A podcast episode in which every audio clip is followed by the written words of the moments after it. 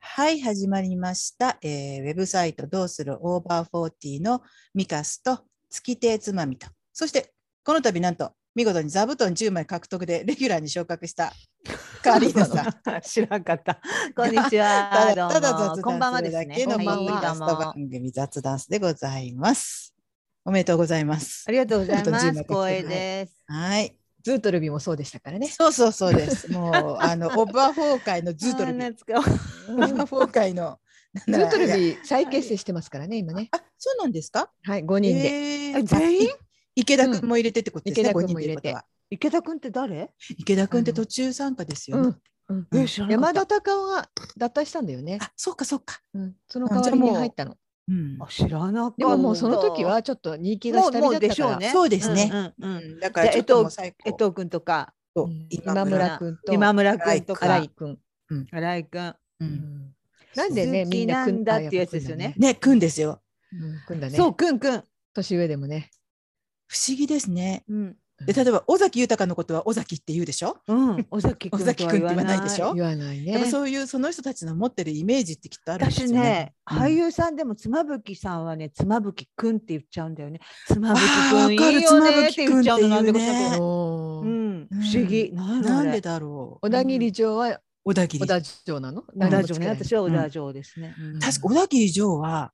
え何カタカナだからかもしれないけど「さん」とか「くん」とかつける気にならないね。うん、なんでだろう小田切城だね。うん、うん、ねそうだね。何の話してたっけ、ああズートルビあズートルビズートルビ。何の話もしてない、再結成再結成で。アバあのあそうアバがね再結成するってちょっとこの録音始まる前にねアバ再結成今日ですかっていうあの今日のニュースで出てたんです。あの40年ぶりに再結成アルバムも出してあとバーチャル、うん、バーチャルあとツアーもやるとかなんとか40年ぶりなんだ40、うん、あそう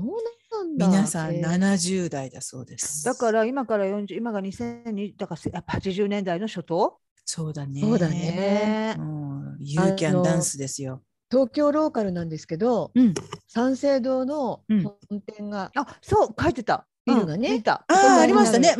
それもね81年って言ってましたから40年経ってあの建て替え取り返し取り壊しっていうか、あ私なんかもっとだから古いんだと思ってあ私もそう思った100年とか経ってそうもうちょっと持ちそう持ちそうですもんね、それってあそこもね壊すよねあの新橋我々がイベントをやったそうだずっと言われてましたよね、うん、あまりこう安全あの耐震性とかがあまりっていううん、ニューシンバシビルでしたっけ？ああ、うん、40年以上じゃないんですかね。あそこはね、もっともっと古い感じがする。割とこうちょこちょこテレビで夕方のニュースのあの特集コーナーとかでね、うん、あのニューシンバシビルに潜入なんていうのをよくやってましたけど。なんか外国って100年とか結構経ってるとこ多いじゃないそうそうなんで、日本は100年って聞かないですよね。ヨーロッパとかだったらもっともっと何百年、まあ石造りっていうのもあるんだろうけど、何百年も前の建物に住んで耐震のその法律が厳しいんですかね。地震が多いからね、うん、地震が多いしましてやまたねあの阪神・淡路とか東日本とかがあっていろいろまたさらに厳しくなったりとか、あとビル側がこう自発的に耐震工事、免震工事しなきゃっていうのがあるんですかね。あとあれですかね、その、かえってその空いろんなものにお金がかかっちゃったりするんですかね、古いとね。ああ、そうかもね。電気代とか。あでもそうか、入信橋ビルはあのもう一回あの下見あの介護デトックスの下見の時にあの、うん、つまみさんと2人で下見をし、うん、そしてあの本番で行きましたけどあの、うん、あそこだけにこう特化してちょっとあの中を探検もっとさらに探検してみたいとは思ったんですけどね。うん私ねハラプさんと行ってます。だよね。あのカレー屋さん。未亡人カレー。未亡人カレー。未亡人カレー。未亡人カレーの後にあのなんか怪しげな喫茶室入ったんでしょ。うんうん、ね。もうバリバリ喫煙 OK の喫茶店。もう昭和ザ昭和の喫茶店ですよね。うんうん、あのそうそうそうショーウィンドウのとこにプリンアラモードとか飾ってあるような。うん、そしてあのなぜかマッサージしかないなんか異国のなんかに迷い込んだような会がありましたよね。感じのね。そうアジアのお姉さんたちが座ってて。うんあの全部マッサージ屋さんなの。うん、あのビルの中に、うん、一角がね。そう。あれと思ったらマッサージ屋さんしかないじゃないか。なんか勧誘さ勧誘じゃないなんていうの？そうどう呼びみた込いなみ、ことそ言うわおれて姉さんねどうぞみたいな感じで、うん言われてうん呼び込みのお姉さんたちがいて、マッサージしてくれるんですって。うんうんじゃあテナントさんたちはどっか行かないといけないですよね。なくなっちゃうんだそうねあので上に住んでる人もいるんですよねあのビルね。上そうマンション？あのね上本当はマンションになってて、まあ、今住んでる人少ないらしいんですけどうん必ずあの入信橋ビルが、えー、と特集される時に出てくるのがあの中にああいう居酒屋さんみたいな小さな飲み屋さんうんうんのおかみやってるおばあちゃんがいるんですけど、うんそのおばあちゃん上に住んでるって。よよくレポートであの上かから出勤するんですって上上マンションなんですよってら、んそのやってますよ女ジルバみたいなね。そうそうそんな感じよもううん本当にいつもピッと着物を着込んでパッと髪こうアップにして、うん、下に降りてってお仕事するって言ってましたけどそっだかからそういうのを丸ごとあそれは何あのやっぱり中に入ってる人もまたし新しいところにまた入るっていうわけにはいかないですよね多分なんか。そうなんですかね。だからそうしてもいいですよと言われたとしても何年かかるかっていう問題もありますもんね。ねあそこ壊入しった時のテてナン建てト料直としてか。そうそうそうそうだよねまたうん高くなりますもんね。あんまりあ完そ成こ度高くなはいって言っても。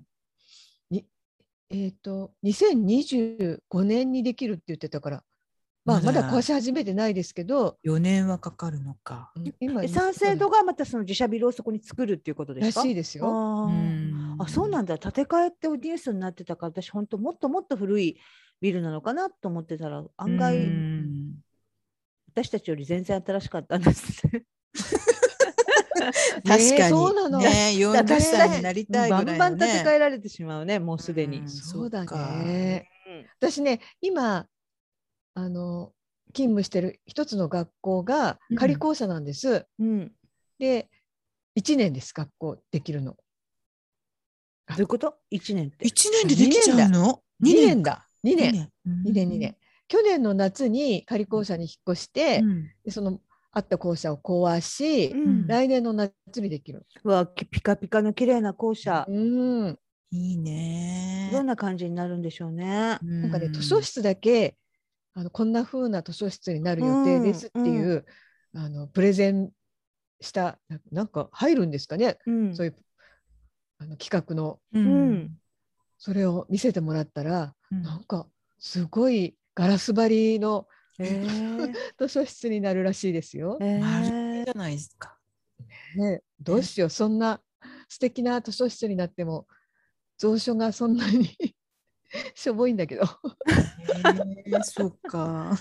やで居も眠りできないじゃんね。うん、できなういんできない丸見えだもん。割とでもガラスっぽくななりますよね新しく建つと、ねうちのそうなんですよね近くも高校新しくなったとこ、うんうん割となんか本当に明るいガラスっぽい感じであとなんかうんバルコニーにテーブルがあったりして、うんなんか開放感がありもうあますのね。ガラスって大きいガラスって安全なんですかね？地震とか。あー本当うだねち、ほら東日本大震災の時にあの軒並みその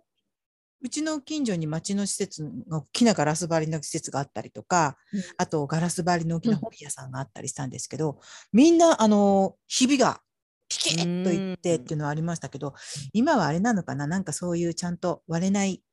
特別な強化ガラスみたいのを使うんですかかね。もそういうねなんかそのね高校とか、多分耐震のあもあって建て替えてると思うから、うんなんか耐震も結構ガラ気スを張使りっでてするとね。思うんだよね、学校だしね。うんなんかね流行りがありますよね。うんありますね妙にガラス張りばっかりできる時期うんみたいなのがあるからう、んうんあとほら木をふんだんに使ってるうん学校とかね、であの仕切りを作らずに、そうそうそうねそう、う、うんあれやり寒まいすよよねねね。。寒い冷暖房どうなのかしらと思いますようんね。だからちまちましたい。あの部屋があった方が暖かいよね。そうそそうそう うそうそ。そううそうなん夏かはいいけどやっぱり日本はやっぱ冬もあるからね。うん光熱費もなんかねそのそううんかさむよね。うん仕切った方がいいんじゃないかな。そういうところってちょっとね天井高めみたいな開放感とかよく言うじゃないですか。うんうん。天井今って高い何？のみんなあのお教室それぞれにはえっと夏エアコンってついてるんですか？ついてますよ私がそうだよね勤めてるところは。ついてなかったら大変なことになっちゃうでんもだね。ね今なんかどっかはついてないって言ってた。えあでも私たちのそれ頃はなかったけどね。数年前なかのった情報だけど。 なないないないね。なかったよね。あのクうんーラーはなかったです。ひやあうのん冬の暖房はあったけど。暖房もストーブがあったくらい。あ、そうなんだ。私あの普通の石炭ストーブの時代を知ってますよ。あ、そうなんだ。それは知らない。え何何何ストーブなの石油ストーブだと思う。ああ、そうか。へー多分。多分ね。私多分ね。石油ストーブなんて高校になってからかな。わかんない。なん覚えてない。あれは何石だ炭小屋があったよ。あ、そう。部屋全部石炭なの。でそこにこすうごバケツいバケツを持って行って、で石炭なんか食べる用務員さん当時用務員さんだったじゃないですか、用務員さんがそこに石炭を入れてくれるんですだから昔はね用務員さんが働くばべきお仕事が多かったんですね。 なんか昔の主婦によ、主婦がうん働くことが多かったみやったぱいりにね。ねそこに住んでないと、うんちそょっうとだよね大変なくらい仕事量があったんじゃないですかね。私の頃もそうだ、小学校には住んでましたね、読むうんお茶ね夜間に入れてくださったりとかしてましたもん。うん用務員さん。そっかみんな石炭ストーブ知らないんだ。うち石炭はストーブっていうものをそもそも知らない。なな長崎だからかもな。あったかい。あーまあ私もあああったかいって言ってもまあそんなにあったかくないんですけどね。福島って炭鉱があの常磐炭鉱っていうの昔あったんですけあどーそういうことのか関連とかあるのかもしれないです。あのうんうんうん常磐ハワイアンセンターになって、今スパリあゾートハワイあアあンのあの映画の。うんそうそうそうそう。んうんうあんそこ常炭磐鉱だハったワんでイすアよンセねンターそもそっもてねね。。うんうんうん。そうか。常夏の楽園常磐ハワイアンセンターっていつもうん宣伝してました私が子供の 時から。もうそれそれ聞くだけで楽しいもんね。うん北にある常夏のハワイアンってねなんかもうそれだけで人工的っぽハワくイてで楽すしもんいねよね。でも子供の私そういうなん時かは人工的な感じ大好き。子供の時は子供の時は本当になんか楽園がそこにあるんだと思ってわ私かる、うんその感じ。なんかさ宮崎かどっかにシーガイアとか今もあるのかな。今だからなくなっちゃ人った工でしょあれの海、うん人工うんあったあったのあれとかも一回行きたかったあーあの中の人工の壮大な、多分ちょっとチャチさもあるだろう、楽園大好き。そうなんだ。本当に好き。美香さん那なす須ロイヤルセンターって知ってますあ、知ってますよ。ナスロイヤルセンターってあのファンタラマンっていう。ファンタラ マ、ファンタラマ。ファンタラマン。ファンやっぱりそみんなのテファンターマパーラクのマンってやつ走り。そう知そうらない。いわゆるね、那須あロイヤれルはあセれンですよ。ターは栃木県なんですけど、そう。ああの、ディズニーランドの It's a Small World みたいなもんですよね。ああれですよね、ファ原ンタラ点でマすは。ようんね。原点ですよ、あれ。えーえ今もああれるんねですか？あるんで今すよな。今ないと思いますもん那。須ロイヤルセンターってね、福島交通でやってたって知ってますあ、そうなんだ。うん経営が福島交通で、私親戚のおじさんで、うんそこの関係の会社に勤めてた人がいるので、うん、まあ、安く社員価格とか割で泊まれたのかなだからよく行きましたよナナスロイヤルセン ターにはうー、んえ遊園地？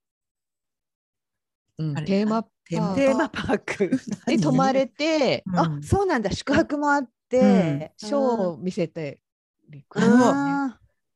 あれじゃないですか。なんていうのかねあのショーは、あの、なんて言うんだろう。宝塚のーうん。二番煎じ、バッタ三モン番みた煎いじなぐらいの。もう出がらしみたいなショーを見るんですそよ れ。したの多分ねえつまりダンスうんダンスをした。えうそうそうそうそう、ちょっとなんていうのうんレビューみたいな。ああ。うんで遊園地もね本当にそうその多分ね、うんあの、そうなんです安っよ。安っぽいって安っぽでい、も昭そ昭和の時代はそれがねう。うん。あのベストだったんですけどわかりますよ。わかります。あのちょちょっとだけなんて言うんだろう楽しいところなんだけど、うんあの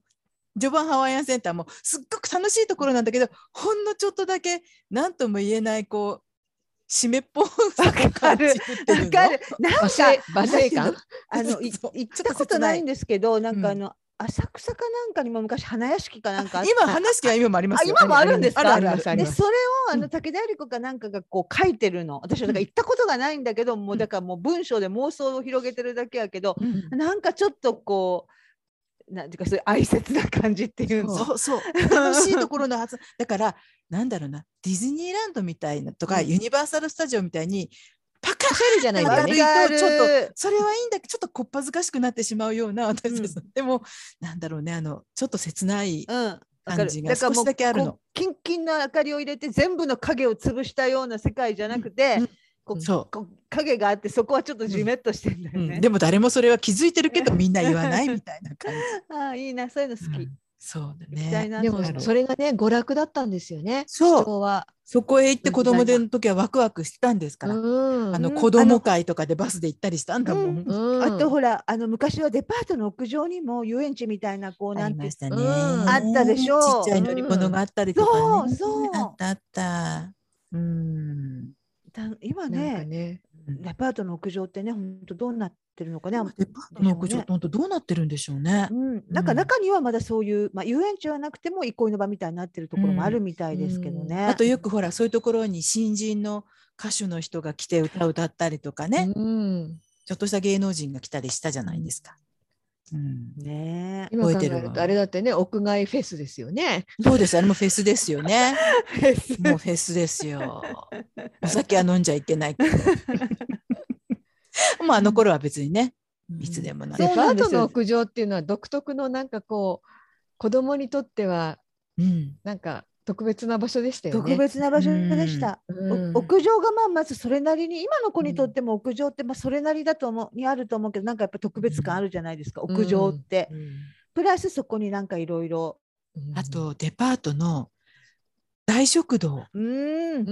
ね今はもう本当にいろんなお店がこうデパートというか入ってるから大食堂ってあんまりないでしょ、ね、お蕎麦屋さんがあったりとか、フレンチがあったりとかって感じだけど、大食堂あの食券買って、ね、食券買ってね、うん、でお子様ランチもあってそうそうチキンライスに肌が乗っかってるみたいな。私はもう、とにかくチキンライスとクリームソーダクリームソーダ似合いますね。ホットクリームソーダね。そうなんかさ、こういうなんかこういう樽状の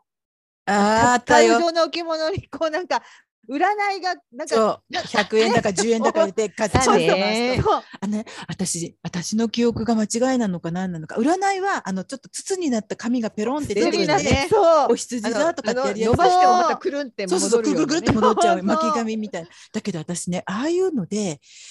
レストランのそういう大食堂のテーブルの上にもう一個別の種類でピーナッツとか買うものありませんでしたあったなんかなんだよね銀のなんかこうアルミのお皿みたいななんかあれに、うんうんピーナッツみたいなものがちょっと なれなどういう形式だったのかちょっと覚えてないけど。とかが袋に入って出てくるの。あれってさ飲み物だけ頼んで、ちょっとあのおつまみが欲しい人あれ買ってたのかな。えー、そうかな。なんかやっぱ卓上にあるやつで、ね、そう占いのとはまた違うピーナッツが出てくるものがあったと思うの。えー、あったあった。それはピーナッツなんですか、ね、必ずチョコとかじゃなくて。ピーナッツだったよね記憶があるんだよな。バターピーナッツとかじゃない喫茶店によってはたまにごくまれにピーナッツつけてくるところがありますね。ありますね。あれの名残かな。うん、あそこじゃない、な名古屋とかの何でしたっけ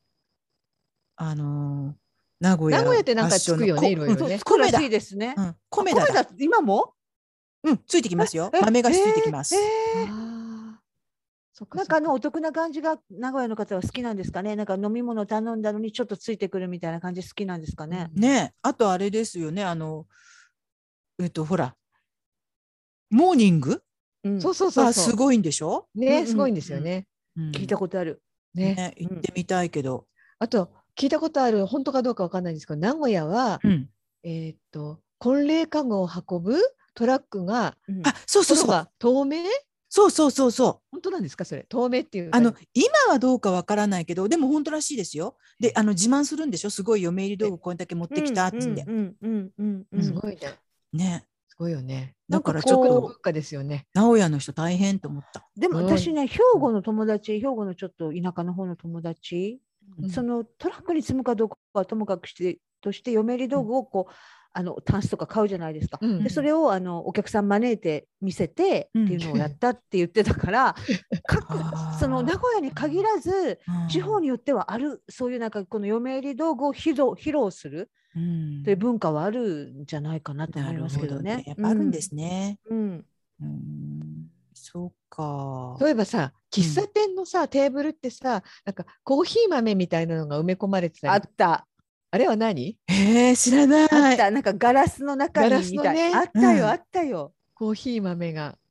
なんか結構ありましたよね、そういうところ、ねうん、あれデザインですかね、おしゃれ。うん、そうおしゃれ。なんか。うん。私喫茶店のテーブルって言うとやっぱりほらもうゲームになってるもうインベーダーねそうねやりはしなかったけどすごく流行りましたよね流行りましたねどこの喫茶店もあれをね、あの入れちゃってピュンってやつそうそう、なんか音とかなんか覚えてるよね、本当にこう耳に残ってるっていうか、今なったらだって絶対あインベーダーゲームって思いますもんね。うピんュうんわかンるピュンピュンって音ね、うん独特の。あそこから始まったんですよね結局ゲームのそうそうそう。ね今でこそ本当あちっそちこゃでな終ゲーわムっ機たとけかどね。ねどんどんそうあなそのこからほらガッチャンってなんかカセットとか差し込むような何任天堂が作りファ始ミめコンうんそうそうそうだって昔はそうよ、ゲームってああいうところへ行かないとできなかったんですよねうん喫茶店行くとかあとはそのうちゲームセンターができ、うんアーケードゲームみたいなのができ、ねそれが今度お家でできるようになったでしょファミコン、スーパーマリオって私やったことないんですけど、ないです私この間ノーベル賞にうん梅宮アンナが出てたんです。はいはいはいで梅宮アンナは、まあ、そああいうお家じゃないですか。うんうんで友達がね、うん梅宮アンナ家にうんゲームにしに来るんですって。ううんんそうするとそのマリオがなんかバージョンアップして突然大きくなることがあるんですって、うん私はよくわからないんですけどなんポイント取るとあれなんで撮するかとね。ね、うんそのね大きくなり方が梅宮アンナんちのテレビが当時からものすごく大きい、うん何十インチのテレビだったから、うんうんうんその大きくなりようがすごくて、うん友達がみんなのけぞったらしい。なるほど。自分家でやってる時スクリーンでの見るような。うん、えーで梅宮アンナは自分家でしかやったことなかったから、うんそそういう風になるその大きさに変わるのが普通じゃないですか。うんううう友達がびっくりして「あうちはテレビがそんなに大きいんだ」って初めて分かったっていう、へー金持ちあるあるの話をしていやました。当時のあの本当俳優さんってやっぱりすごいお金持ちですよね私この前、うん外録であの YouTube のうんあのあの西名明子と松松方広うく、んの息子さんのインタビューを聞いてたけど、うんやっぱりその家にヘリポートがあったりとか、ええはいはいヘリポートがあっー、とはいヘリポートうちなんか駐車場一台分だよ。京都に行きの撮影所に行くためのヘリポートがあったらしいけど松方弘樹は作った後に自分が高所恐怖症だということが分かって一度も使わなかったそうですけどねうんでもお手伝いさんがいて離れがあうっんうんうてん離れはもうお手伝いさんたちだけの住戸でうんうん、とか言ってたから本当に桁違いにお金持ちだったんだなって思いましたから、すごいでも梅宮さんももうそらテレビは大きいですよね。うん松方梅宮といえばねねえもう昭和のスターじゃないです。いそうわゆる映画のね銀幕のスターですもんね。うんなんかもうお手伝いさんがすごく住み込みの人がたくさんいたって言ってたからら。本当に梅宮さんのとこのテレビもさぞかし大きか ったさぞかし大きかあっーたみんなだって普通はね子供たち20インチかなんかのテレビでピコピコピコピコやってるのがね、あーすごいなそっかねえ逆に外の世界を知らないとあマリオこんなにちっちゃくとか思うのがうんね、遠近感がおかしくなっちゃうんじゃないですか。うんうん確かにそれでそんなきっと梅宮さん家のテレビをうちの茶の間に置いたところで全て目の目の中に端っこまで入りきらない私の視界に入りきらないものね。そそうだからスペースが大きいっていうことですからね、うんやっぱりそれだけ大きな部屋にねうんうんそう出ですられるってことでしでょ、昔はなんかあんまり大きいとうんなんか目目に悪いとか言われてますそうそうあのー言ってた何メートル離れましょうとか、ねあったでしすごくうるさく言ょってまでし必たよねず、まあ、最近でも割とそうだけどあのアニメの最初にはねおお部屋を明るくして離れてみてねなんて書いてあるんでしょそうそうそうそう必ずポケモンが最初に放送された時すごく光がショックでなんか子供たちそうそうそうあがの倒れたとかあったバんですタよバタ倒れねたことがあったんですよね。そうそうそうそう、うんあの光の点滅が出た時うんに、うんうんだからそれからなおさらねねその警告が出るようになりましたよね。そんなことをもううちの部屋にじゃあ梅宮さんちのテレビあれしたらポケモンじゃなくったって ニュース見ててもちょっと私ひっくりあ返ぶっっちてゃ倒れるかもしれないひもっんひっくり返るよ近すぎてねそうそうだからやっぱ大きな部屋じゃないと置けないですよね大きいスクリーンのはうね、んえーそうかでもあそうかゲームをねそうか、うんなるほどねうんねえそう喫茶店ね本当にそう喫茶店そのものがねやっぱ減ってますからねカフェはたあってもね。そうなんですよ。よ、だからこじゃれたカフェとかあうとんチェーン店のいわゆるスターバックスうんみたいなカフェそうとそうそうかそそうういうものあった、ありますけど今どんどん潰れてるしそううね、ん昔ながらの。私子供の頃ね大人になったらもう喫茶店に行きたいって、っうんていうのが憧れだったんだけど、うん大人になってちょっとぼやぼやしてるうちに世の中はカフェに牛耳られてきて、うん喫茶店が少なくなってきちゃったんですよね、うん正統派の、ねうんだからちょっとつまらないですね。ううん